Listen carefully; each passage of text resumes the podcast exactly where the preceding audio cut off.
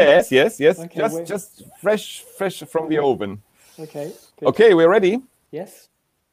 So, good evening, everybody. We are again here, um, get another uh, Kiron Talks session with guests from all over the world, exactly from Hamburg, Munich, Berlin, um, and but but we are internationally minded, and we we are talking about um, um, the digitalization of society, of um, learning, and of the new experiences we make um, since um, the COVID nineteen virus is uh, the world. Uh, today we have a special guest uh, besides um, Dominique Orr from Kiron uh, Open Higher Education and Sabrina from SEND, um, the um, Association for, Entre for Entrepreneurs and those who want to become some, for social entrepreneurs to be precise. And our special guest, Eri Park, who is a program um, specialist um, uh, for the uh, UNESCO Institute of Lifelong Learning. And um, we start as usual with a little, um, well, introduction by each of our participants. I'm as egoistic as I am. Start. Um, there's a really interesting experience I made today because you see, um, uh, we take ourselves all so very importantly. But I think if everybody would have died now from the virus, and nature would have taken over uh, quite quickly uh, and without much of a fuss. I was a few in our house um, in Brandenburg on the countryside, um, and now I came back home today um, to well deal with the things that I can't do from there. And um, I have a little wind. I have a bed that is up, up, upstairs. Mm, well, it's, an, it's a high bed, and uh, in the corner of the bed is a little window which I like to open when I sleep, so I have the fresh air directly beside my head. And this little window is usually a little bit open I was away th- three days, four days or something. And now uh, I just noticed that there was a, a, a pigeon trying to get in, and I, I um, hushed it away. And then I went up to look, and it was it has construct. It was about to construct a little nest in the corner of the bed, which had already carried some of the little uh, sticks and and branches, and was about. Imagine one week later, I would have had a, a pigeon family uh, in my uh, in my house. Yeah. Uh, well, very uh, very philosophical. Okay, so Jonghwi, you are our um, our new guest. So please um, tell us something about your work. Okay, so uh, yeah, okay. My name is Jonghwi Park. Thank you for the introduction. Uh, so I have been working at UNESCO uh, since 2011 uh, as the ICT and education specialist. I lived in Bangkok until uh, October last year, and I found it very different uh, living here in Hamburg from Bangkok. Um, uh, I'm a mother of two kids. Um, I'm experiencing as a parent how online learning and COVID 19 uh, has affected to the learning and uh, originally, I'm from South Korea, and I'm closely watching what's happening with the online uh, school opening and all these uh, things that uh, Korea uh, is doing in response to the COVID 19 crisis. Is that enough? Well, that's, that's, that's wonderful. Um, did you did you experience uh, also something strange or new in the last days? okay, let me think. Um, no, uh, actually not really, but I'm really, really tired of my own cooking by now.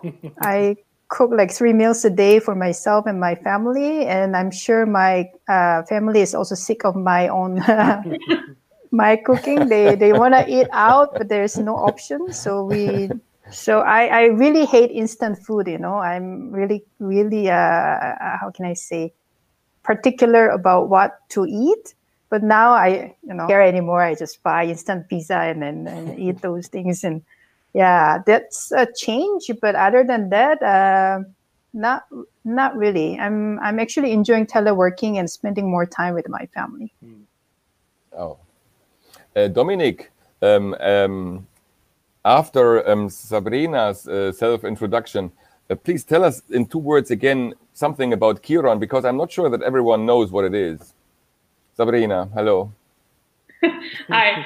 Um, hi, everyone. So I'm Sabrina. I also do work at Kiron, but I'm also the board member of the Social Entrepreneurship Network. And I'm excited that we have those sessions now every week with exciting guests like you today. Um, and I think, I mean, living in solitude, apart from the cooking that we do now at home, um, I would say my crazy thing is that I will now walk the talk um, as we talk about Live and um, decided to finally sign up for that Elements of AI course um, because with less events going on and with no traveling through the city of Berlin, um, there's a lot of time left over in the evenings um, to do something like that. Yeah. Dominic, now tell us more about Kiron. I think it's actually you. You um, you made a nice comment, Sabrina, because I think that's very much to do with the Kiron situation. All of us who work for Kiron are now basically uh, walking the talk because basically for Kiron, our goal is to help um, refugee students right across the world um, to get new learning opportunities, and we do that through digital learning. So, in mm. fact, the what our offer is to try and think of how can we make a, an interesting educational environment, a learning space for um, for our learners who come onto our platform. But essentially, all of these learners are somewhere in um, uh, in a little room somewhere or in a bigger room with lots of other people trying to learn these courses at the same time. And I find that really quite interesting because, of course, we've always concept when we've been de- designing our work but now all of us are totally living this situation. Um, so I'm hoping in a way that this will help us at Kiron as well to understand better what challenges our students have. Um, and that's why I also I'm super keen that we've got this uh, Kiron Talks um, uh, uh, season kind of started now because it always gives us an opportunity now to talk to other people about aspects of um, the learning experience, which are very interesting for us at Kiron and hopefully for other people who are listening as well. So I'm super happy to have uh, Young V here. Also, I know her very well. We've worked uh, together with UNESCO, and um, the way I actually got Young V here is because we were both bothered by a colleague from UNESCO um, within the last week who said, quick, I need to, I need to get a, a note ready for distance learning. Can you actually help with some ideas and uh, with some editing? So um, that's how we've been in contact. But I'm super happy that you're here, Yongvi. Thank you. Yeah. Yongvi, then this is the thing. Um, um, um Dominic talks about um, learning online. And mm-hmm. I was just also thinking, and we have been discussing, um, to be able to learn online, you already need to know something. That is, means you need to know to press the right mm-hmm. buttons, right? So mm-hmm. the digital skills themselves are already something that um, the um, the students of what age ever. So um, um you're from Asia. You're from South Korea. Um, um, are the are the Asians already born with the ability to to push push the right buttons? well, I mean that's we we actually uh, thought about these digital skills long ago, and then it's it's not just uh, anymore how to click the buttons anymore. Because if you think of Corona situation, you know, so um, you don't have to click anything. You just have so many information coming into you if you have a smartphone right? And uh, it's more like how you can evaluate the information, how you can use those information, how you can automation, and how you can participate in that kind of discussion as a digital uh, citizen, right? So um, my previous work in UNESCO Bangkok office, which uh, supports 46 member states in Asia Pacific, all the way from Iran and Central Asia to the small island countries like Cook Island and Solomon Islands in the Pacific, we were actually uh, having a lot of requests from our countries.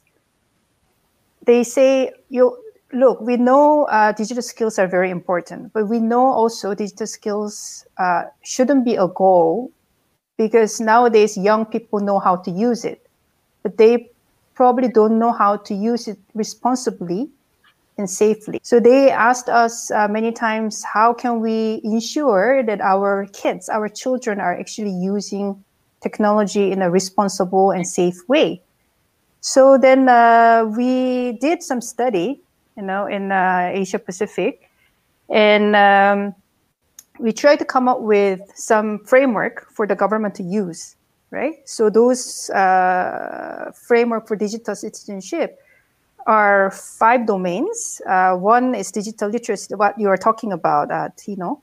Uh, the, the digital literacy is basic traditional digital skills.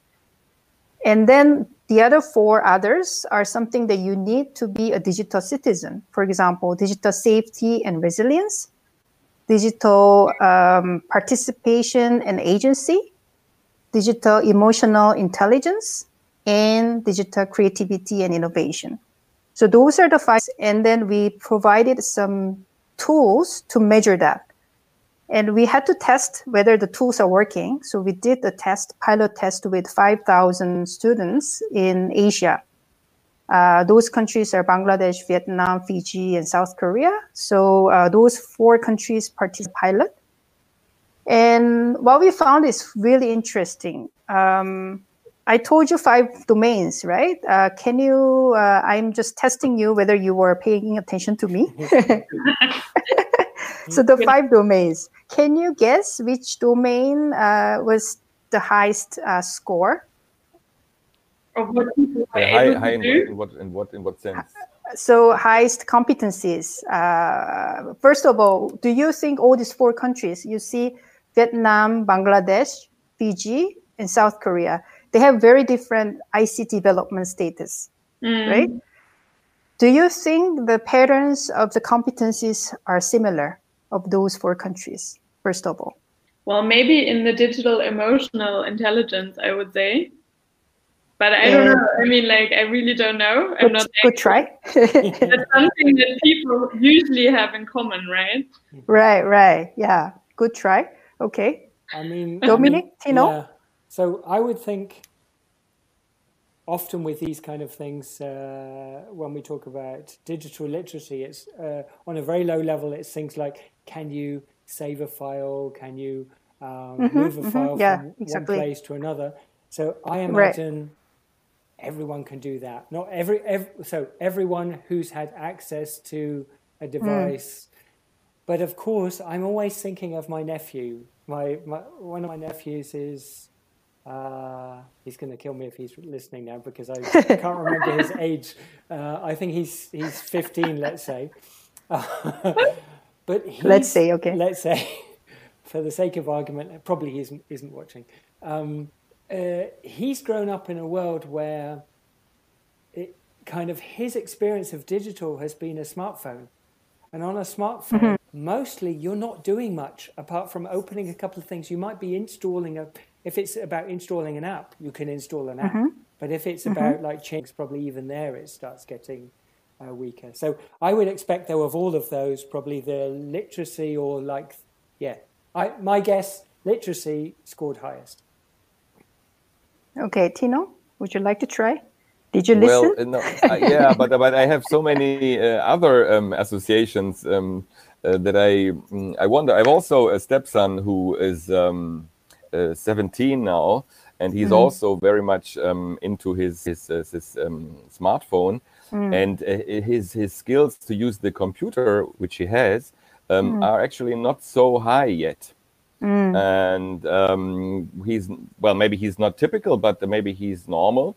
And um, these these skills uh, go together with other skills, something that is dependent on the computer. This is how to organize yourself, how to uh, look at true. topic at topics or tasks um, uh, in a systematic way. And so, no, I'm I'm I have no guess. I'm I'm very curious. Of course, I suppose that in South Korea these um, uh, abilities are most advanced because it's the country with with, with the highest technological uh, economy.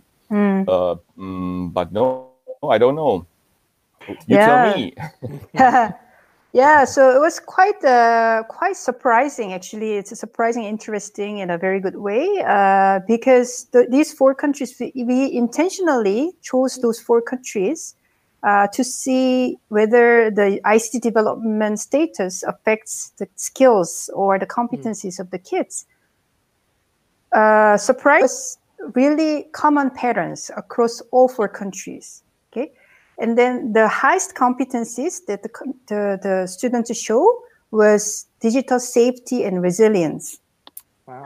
And the lowest competencies that they showed was digital uh, digital creativity.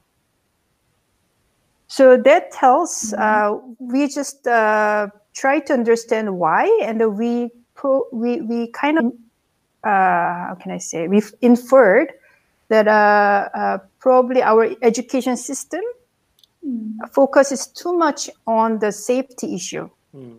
Okay, internet safety, digital safety, and we try to kind of uh, uh, try to prevent uh, our kids from using those unsafe uh, contents on, on, or insecure uh, connections and all those kind of things.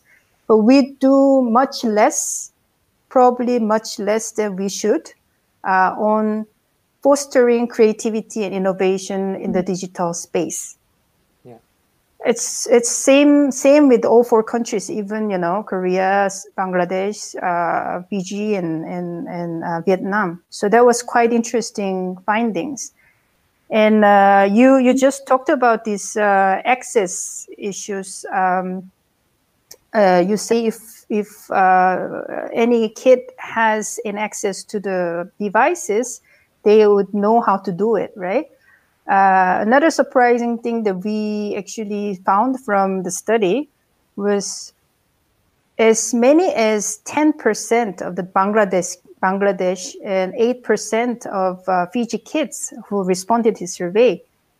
We, we surveyed 15 year old kids, by the way. It's not uh, uh Dominic's age, but we, we uh, surveyed 15 year old. At age of 15, they this 10% of the kids uh, in Fiji and Bangladesh has never exposed to any of those devices, mm. any. Mm. Um, and also our correlation uh, shows that uh, this uh, exposed to the devices are positively related to the scores of the competencies, uh, which is very natural. So uh, digital divide still exists, and it's actually very worrisome when we are talking about this online nationwide online school opening, right? Um, yeah, but that's, uh, that's yeah, what I was thinking. That uh, this is very interesting because you're right. Um, I mean, I'm thinking now also at a bit of a situation that I would know in Germany as well. There's kind of focus on yeah, we have to protect the children from. Um, from the distraction, etc., mm. from from uh, mobile phones, um, and then we have to talk a lot about um, uh, privacy, data protection, etc. We're in a situation suddenly now, right across the world, where we're having this so-called online pivot, where it seems that exactly these topics have gone out the window first, mm. because mm. everyone's like, doesn't matter, let's just make it happen. And it's really interesting because, in a way, at the time when the um, where the kind of the, the dynamic of having to use devices or not was rather low, somehow then it was much easier to talk about be protective about this. We need to be super careful. And suddenly now we've got to a phase where everyone's supposed to use these devices because, or this, this use the internet, use all sorts of different software. Um, often because of the things that uh, the software that one would like to use, and I'm thinking particularly of video. Um, that one is is so um, overused at the moment that you've got no access, so you're using an alternative. so it's interesting. This whole kind of safety thing has suddenly, in this phase, gone out the window. So I think that's going to be interesting because that somehow has to come back because it, it is a key topic. Well, there's another there's another there's another aspect that that uh, that uh, pops up in my mind. Um, I made a report once about South Korea um, when the Olympics were there, the Winter Olympics, mm. and um, this was about the schools and the way um, the students learn there, and not only the students, also the end. under a very very high pressure They are mm-hmm. learning these 15 hours a day, these things that are unbelievable here in Germany. Mm. So um, when you talk, uh, John, about um, creativity, I mean, is this a mm. question that you can ask only looking at the at the technical devices? I mean, the creativity that means uh, to combine things that haven't been combined before um, would be only um, a question when you have the time and the environment and the partners and the friends and the tasks that would invite you to do so. While when you're only um, supposed to learn the stuff, the material, um, and, and, the quantities to um, um, to make it uh, over the exams, how can you expect of someone uh, to be creative? So how is really the um, um, the relation of the students to the technical devices in the context of their schools and their their life? Um, I mean, uh, you're definitely right. You know, there is uh, little room left for creativity and innovation uh, to be in place uh, when when you have these long hours of school work and uh, high pressure for the college entrance exam and everything. Um, so actually, it's it's one of the top priorities for the Ministry of Education of Korea how to actually foster the creativity. Um, it's I think it's it's kind of a cultural uh, roots that we have. We have this Confucius uh, um, philosophy about study, right? Mm. Uh, which is nothing wrong, but uh, it's uh, very much memorization oriented knowledge oriented rather than uh, applying or creating something. Uh, in the past, actually, there was key competencies, you know, like memorization and reciting and, and those kind of things would be the case in like uh, previous century. But now uh, we need to have somebody, some people who can actually apply and regenerate and change those knowledge into something uh, useful, something uh, relevant to the, the issues or problems that we are facing uh, and then we will face uh, in the future. So uh, that's that's a big issue. Uh, also in not just in Korea, I think in many East Asian countries, uh, in uh, those who are affected or influenced by the, this Confucius philosophy. Um, yeah. Um, is that the answer to your question? Sorry. Well, yeah, well, I think it, in in ten hours it can't be answered in ten hours. it's very curious. It's, it's, it's very curious. So once mm. again, um, this um, study you have done about the dig digital skills of the mm. um, students in these different countries. Why was this study done, and with what purpose? Yeah, so that's a good question. Because uh, as, as I said at the beginning, uh, we uh, at UNESCO, our main purpose is actually to support developing countries and try to connect uh, between the developed and developing countries in a productive way, right? And uh, in many developing countries, just starting to introduce this ICT to young people. And some countries, uh, they many many countries actually have uh, access to devices uh, by young people without pre kind of pre preparation mm. For them to know what they should do, what shouldn't do, and those kind of things. And now many countries are actually facing an issue with this online bullying, online uh, hate uh, speech, and all these kind of things. And uh, so many countries in Asia, they actually approached us because uh, unlike other region, Asia uh, is for IT companies, private sector, it's a big market, right? So all the devices are coming in now. Young people, uh, old people, all has these smartphones, and now the government is quite uh, having a big concern about how to actually uh, educate people to use uh, technology in a in a responsible way. Uh, but we so we try to find uh, a, a way to guide the government but most of the frameworks so far is developed by developed countries. Like EU has one, uh, and uh, it has their very good uh, framework, um, digital citizenship framework, and many many Australia has one, but we try to kind of um, fix it to see whether it can fit into the developing country context. I, we couldn't uh, do that.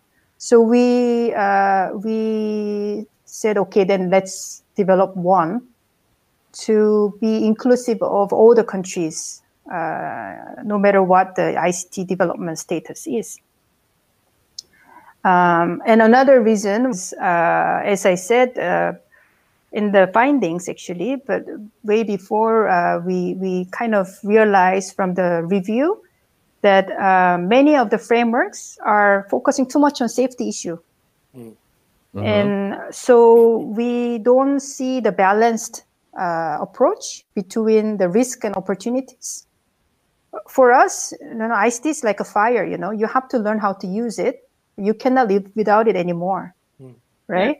Yeah. Um, and we have to, we cannot really take the ICT away from our young people. Then we are taking away uh, opportunities from the young people, and they wouldn't allow it any anyways. Mm right? So uh, then, how to use fire in a responsible and productive way? That was our main uh, main uh, issue. Uh, but not just focusing on safety issue, but how to use fire in a productive and effective way, uh, uh, using the the maximum potential of the fire or ICT. Mm. Right. So those are the why we started the study and uh, I also, you know, from the research background, I know research shouldn't stop at the research, right? Because so many research papers are only read by uh, the researcher her himself and the spouse of the researcher. so we we uh, try to um, make the research into the policy. How we can do that is to actually work with the ministry and government together. So we uh, make it make the framework very practical. Uh, I can actually uh, to the YouTube yeah, later. Uh, yeah. So any researchers, any government, anybody who wants to use this framework and 104 questionnaire, 104 question questionnaire, uh, you can download freely from our website and you can use it. It's all statistically valid. And uh, after these four countries piloted, uh, the words went out, and now uh, seven more countries are actually using it at the national level to uh, measure or as, assess uh, the digital citizenship competencies of their children. Hmm. hmm. Yeah. Mm.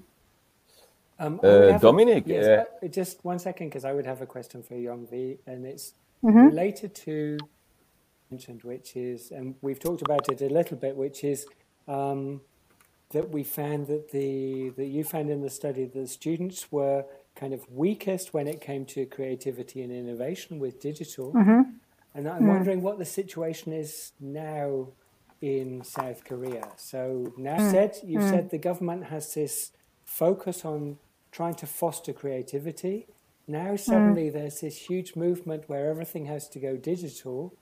Are they mm. using this momentum to actually be creative about a solution, or uh, what, what are they doing in this situation?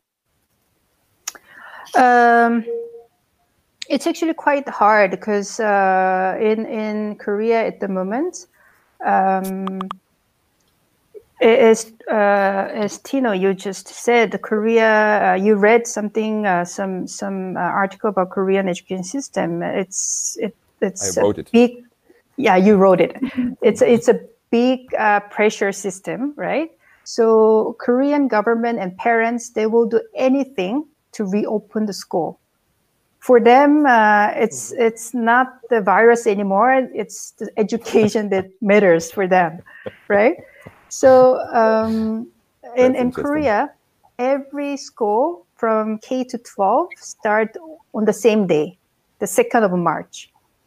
Mm. It's from like 40, 50, 60 years ago, I I, w- I went through that that uh, as a Korean citizen.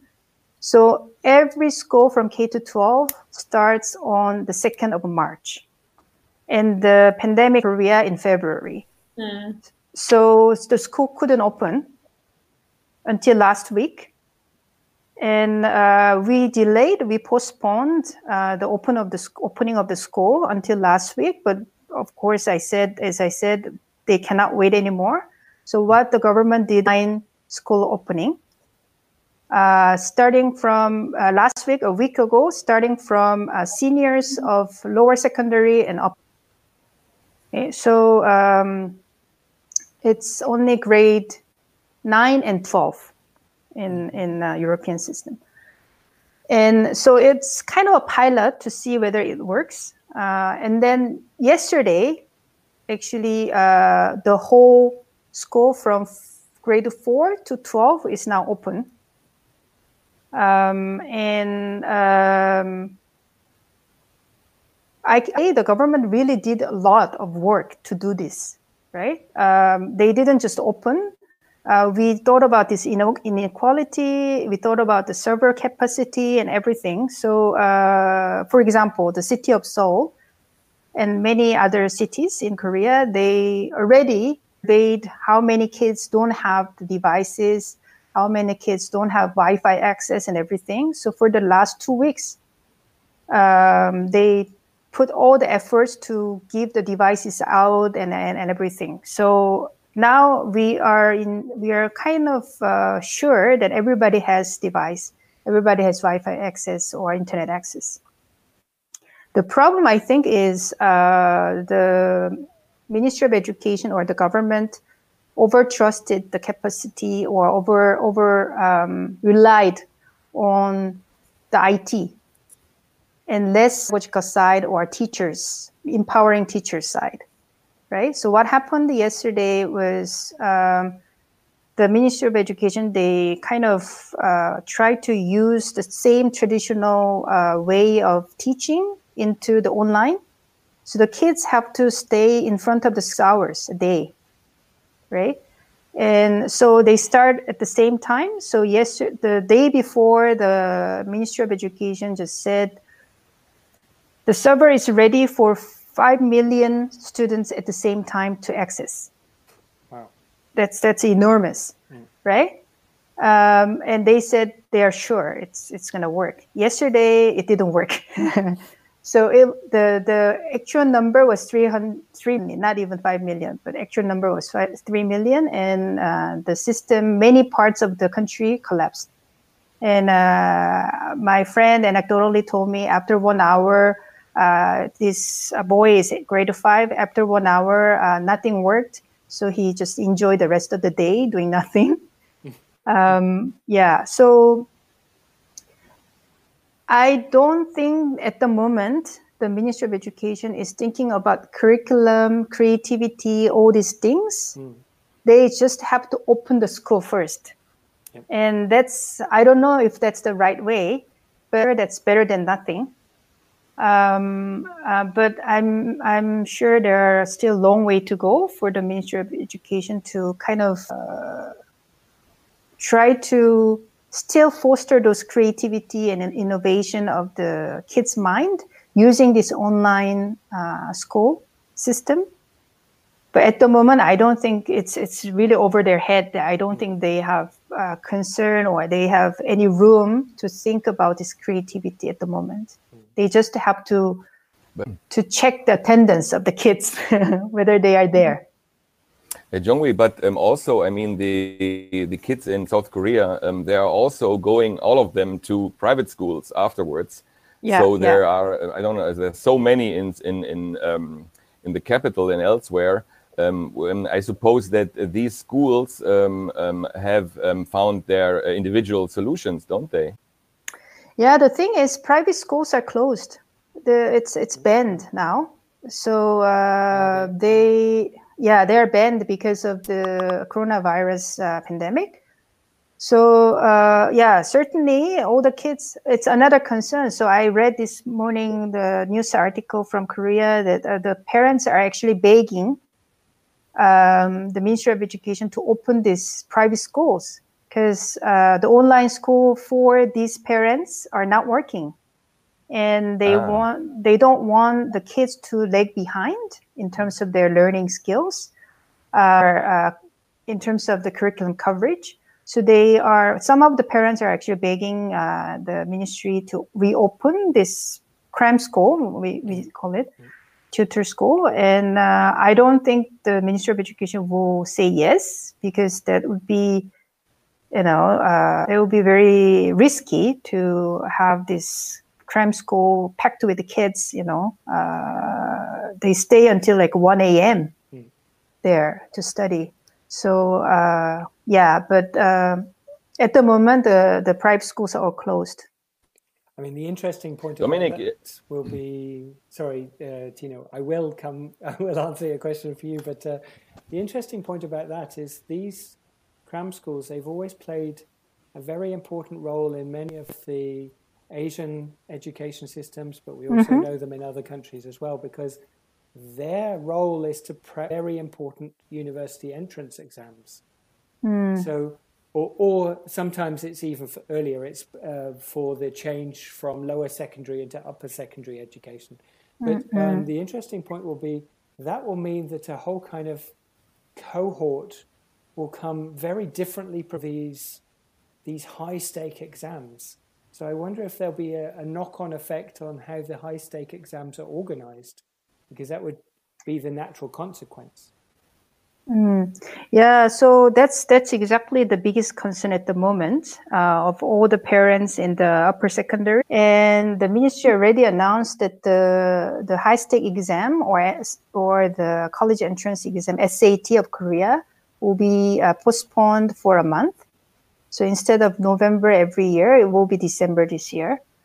Um, and uh, actually uh, not just cram school thing, but also uh, I just talked to my uh, parent friends in, in Korea who said actually uh, she's sending her kid to a public school, but a private school or um, a more, I mean, prestigious school. They are much better prepared for this. And then because of the pedagogical practices and everything, uh, professional development of teachers in private schools and all this. Um, the kids there are not not uh, feeling any difference in this online school situation. So that uh, parent was actually quite worried about this uh, widening inequality between public school kids and then private school kids because of the teaching skills and pedagogical approaches of the of the teachers. Yeah. Yeah.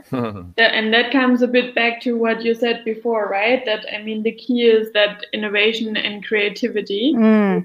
um, and how to teach that because I feel that's also the biggest challenge, right? Like there are so many opportunities, like especially for marginalized groups and everyone who usually wouldn't have had the access, right? But now mm. with all those digital tools and with digitalization in general, they're there, right? It's a bit the question of like, how do you um, use that fire, as you called it before, right, and create a mm. dark so you can actually handle it or you can actually do something with it, right? Mm. Right. Um, uh, yeah, I, I had a one comment on that, and now I forgot. It will come back. So come back. Tino, you yeah. wanted to all the time, and I kept on interrupting you.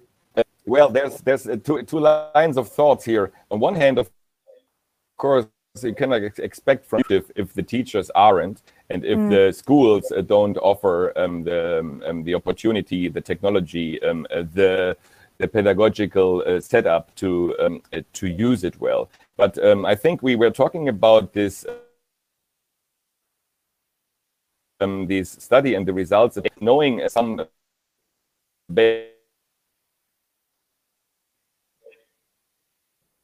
basic uh, findings there. And we what learn about um, the students in Asia. Uh, do you uh, first of all, what, what do you learn about the digital skills that you maybe didn't know before?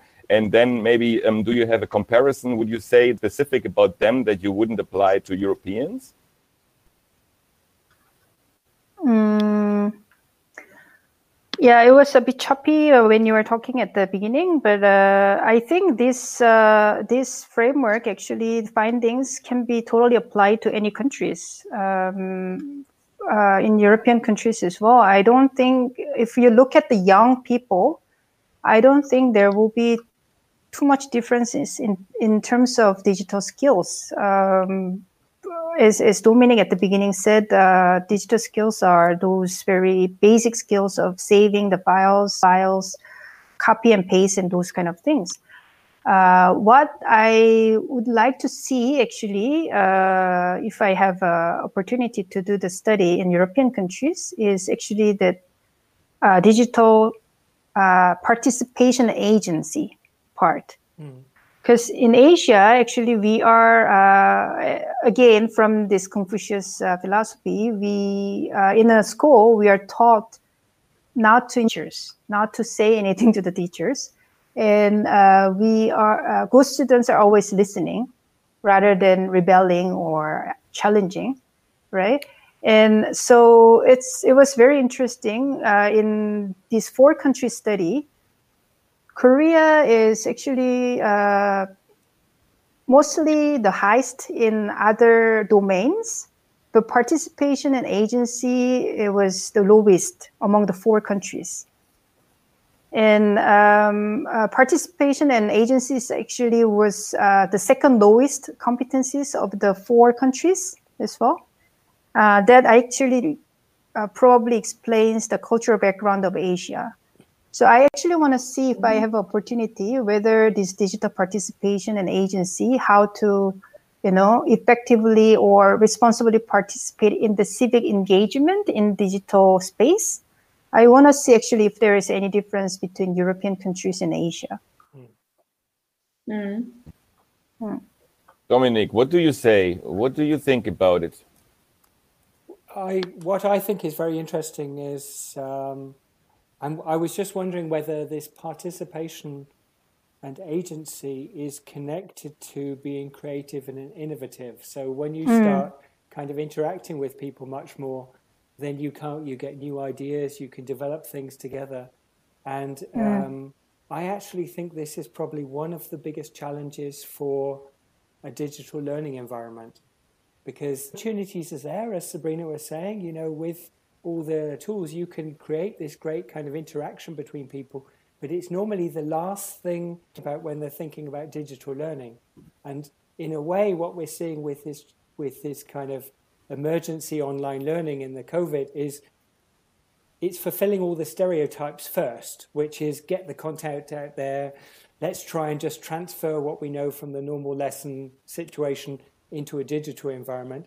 And then we worry about the other things later. And I'm really hoping mm. that, uh, so that's yeah. why I think this framework you have is, is great. And I'm hoping that that maybe help us think about what should be coming later. And so we can actually mm. start earlier, mm. start now. Mm. Yeah, just um, I add another question for you there because what I'm thinking about in that context as well is um, the great opportunity of individualization, right? Because that's usually one of the toughest challenges um, no matter if you look at university or also in schools that you know like some are ahead slower or some mm. kids are interested in a different branch of one topic.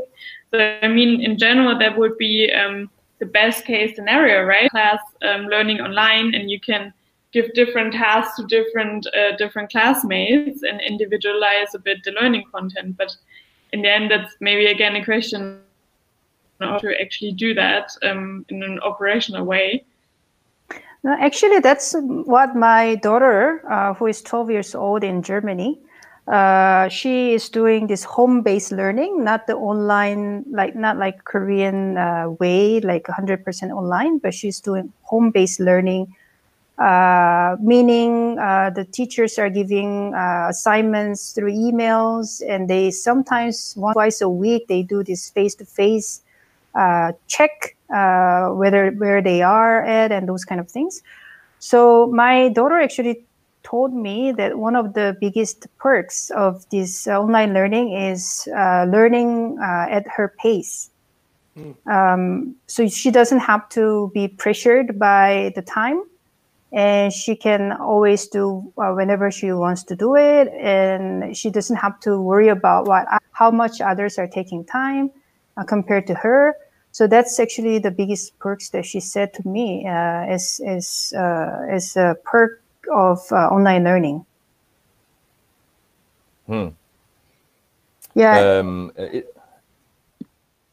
And also, uh, so, uh, going back to, I don't, I know we are uh, uh running out of time, but going back to what Dominic was saying uh, in terms of to think later, um, and what we have to do it now. Um, it was actually quite interesting when when um, Dominic this prep meeting for this talk.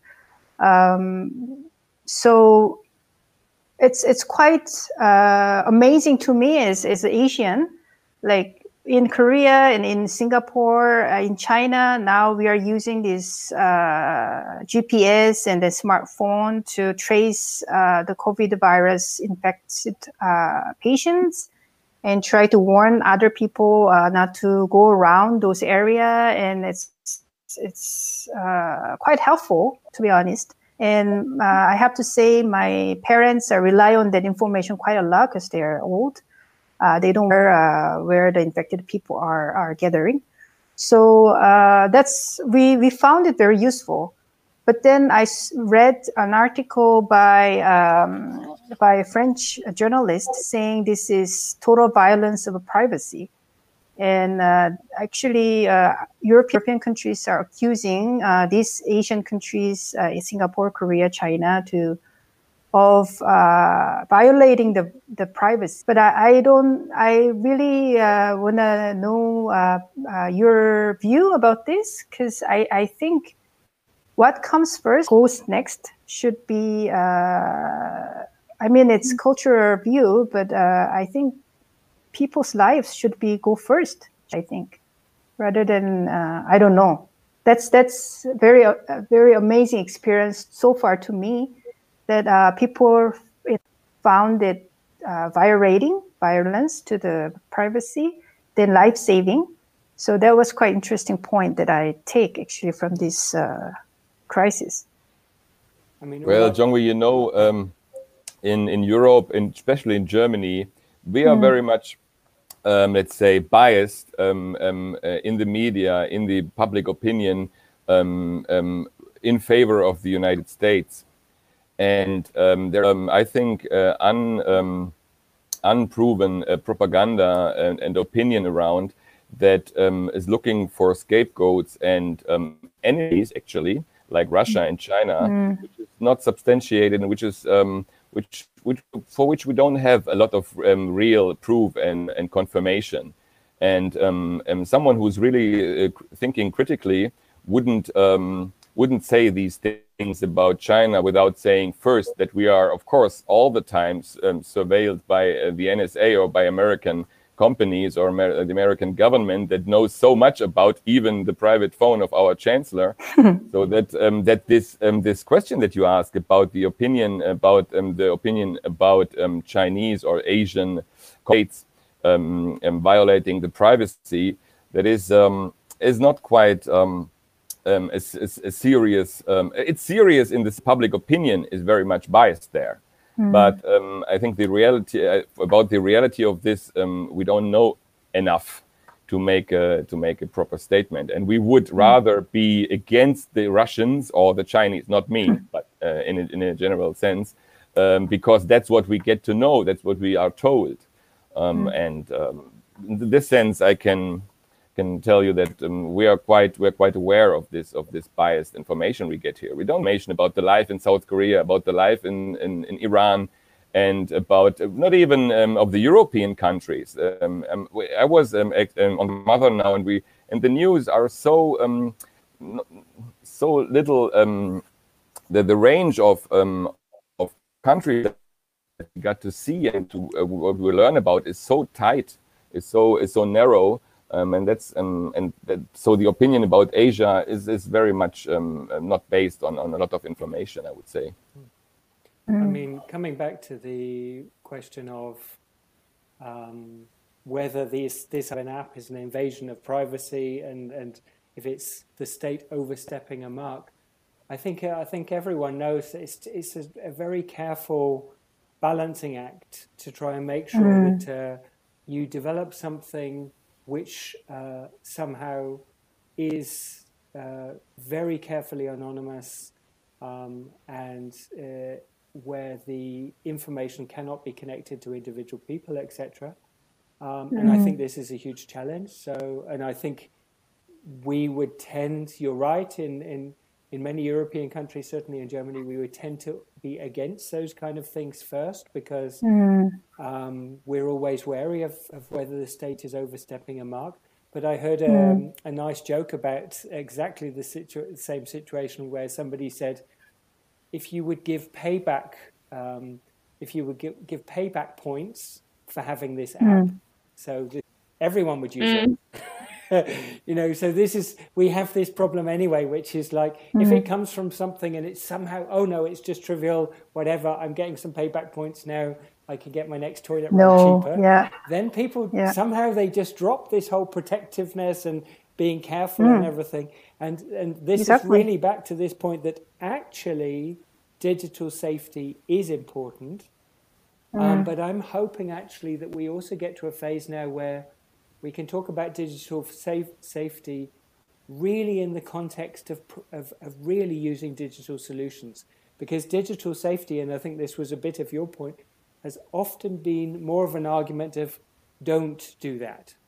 So it's mm. like, and, and we know this very much in Germany with not have a mobile phone in your classroom.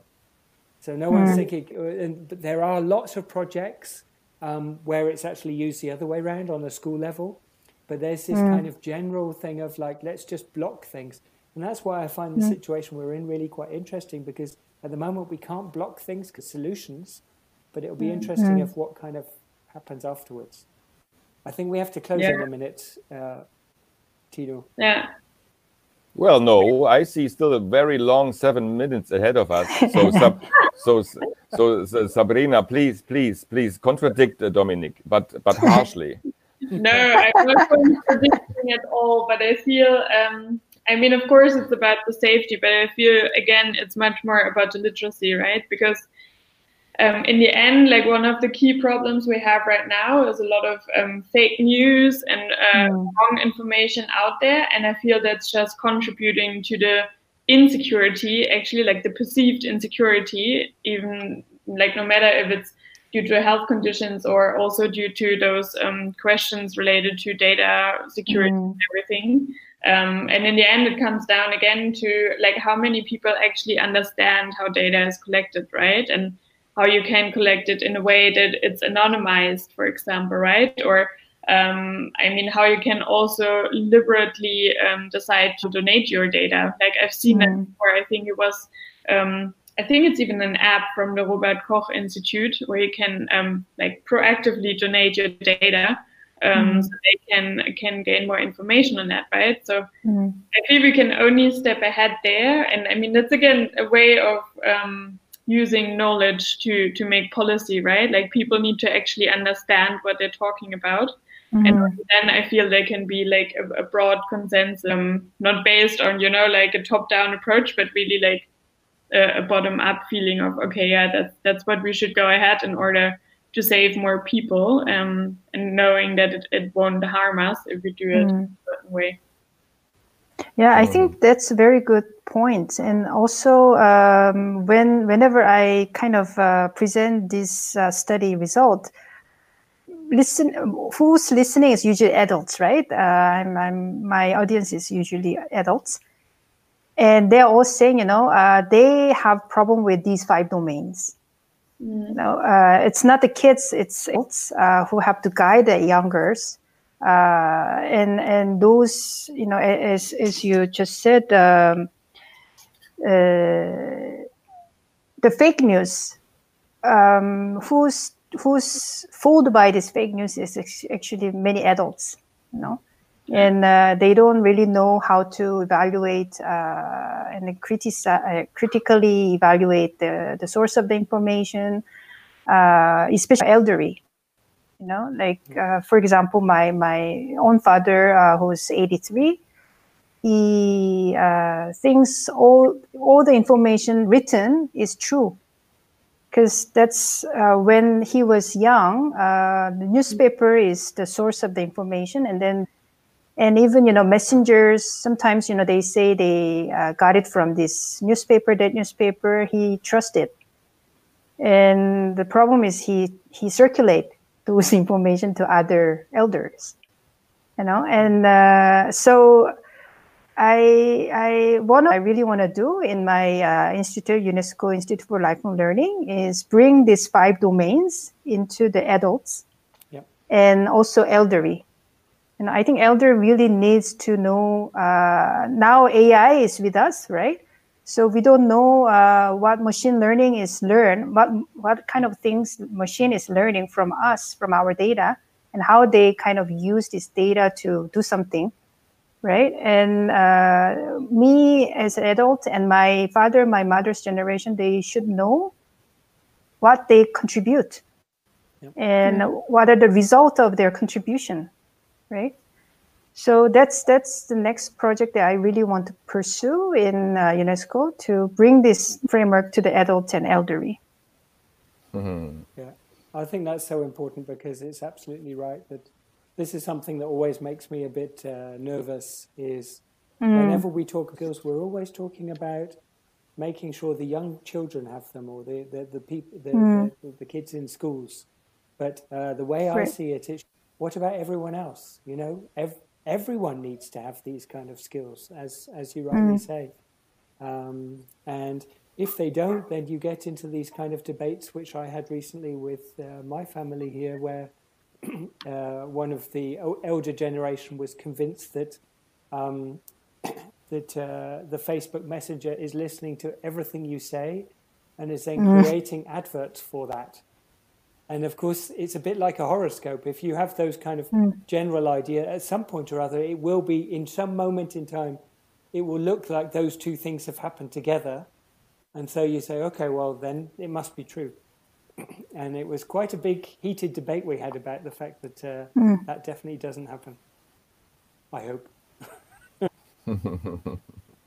well, digital skills is a is a wild uh, a wild not a wild field of um, of um, to learn about. It's not only about digital skills; it's about skills. Um, it's about the question: What do we want the young people, or what, what do we want ourselves and the um, generation to learn? and um, to, for instance, to let the young people a little bit more alone to learn what they want would be an interesting um, thing to ask, but not an education minister, of course. um, yeah, um, I find it really fascinating. I hope you can put the um, the link to your study and the results, or maybe yeah, the, sure. the abstract to the into the uh, commentary um, uh, section. Mm. And Sabrina, do we know what's going on next week? it's always a big secret. no, as we just as we just started, um, we can't always reveal the guest for next week already up front. Um, but I would say we promise to get better at that in the upcoming weeks. But one thing I would say is sure that um, it stays interesting because um, there are so many different angles and um, issue areas to tackle within this wide field. Yeah, so stay tuned and um, watch out on Twitter and LinkedIn. I would say for all the updates. I would also say that well, we're also quite open. So if anyone's got any yeah. suggestions that they think we should be talking about a particular topic uh, or a particular, just uh, recommend it to us, and we'll see what we can do. Flor, um, uh, Dominic, this is a thing I just need to ask because I didn't look, I didn't find, I didn't know where is our our talk online. How can you find it? And um, last question, please, from my side. Uh, um, when we had the talk last week, were there uh, comments or questions, and and what did you see? What what um, how is that uh, the reaction? I'll tell you two things on that. So, firstly, the main place to look for um, to see uh, the the previous talks and also the upcoming talk, the uh, the Kiron Open Higher Education channel on YouTube, um, and uh, we have been looking at the viewing figures so they're looking quite good. So we can probably tell you more about them maybe next week. Uh, maybe we can even start analyzing them soon, which would be very nice. Um, and uh, people are welcome to comment during um, during our, our talks as well. I can't look at them because I'm a rather kind of back to front way of um, getting this to you.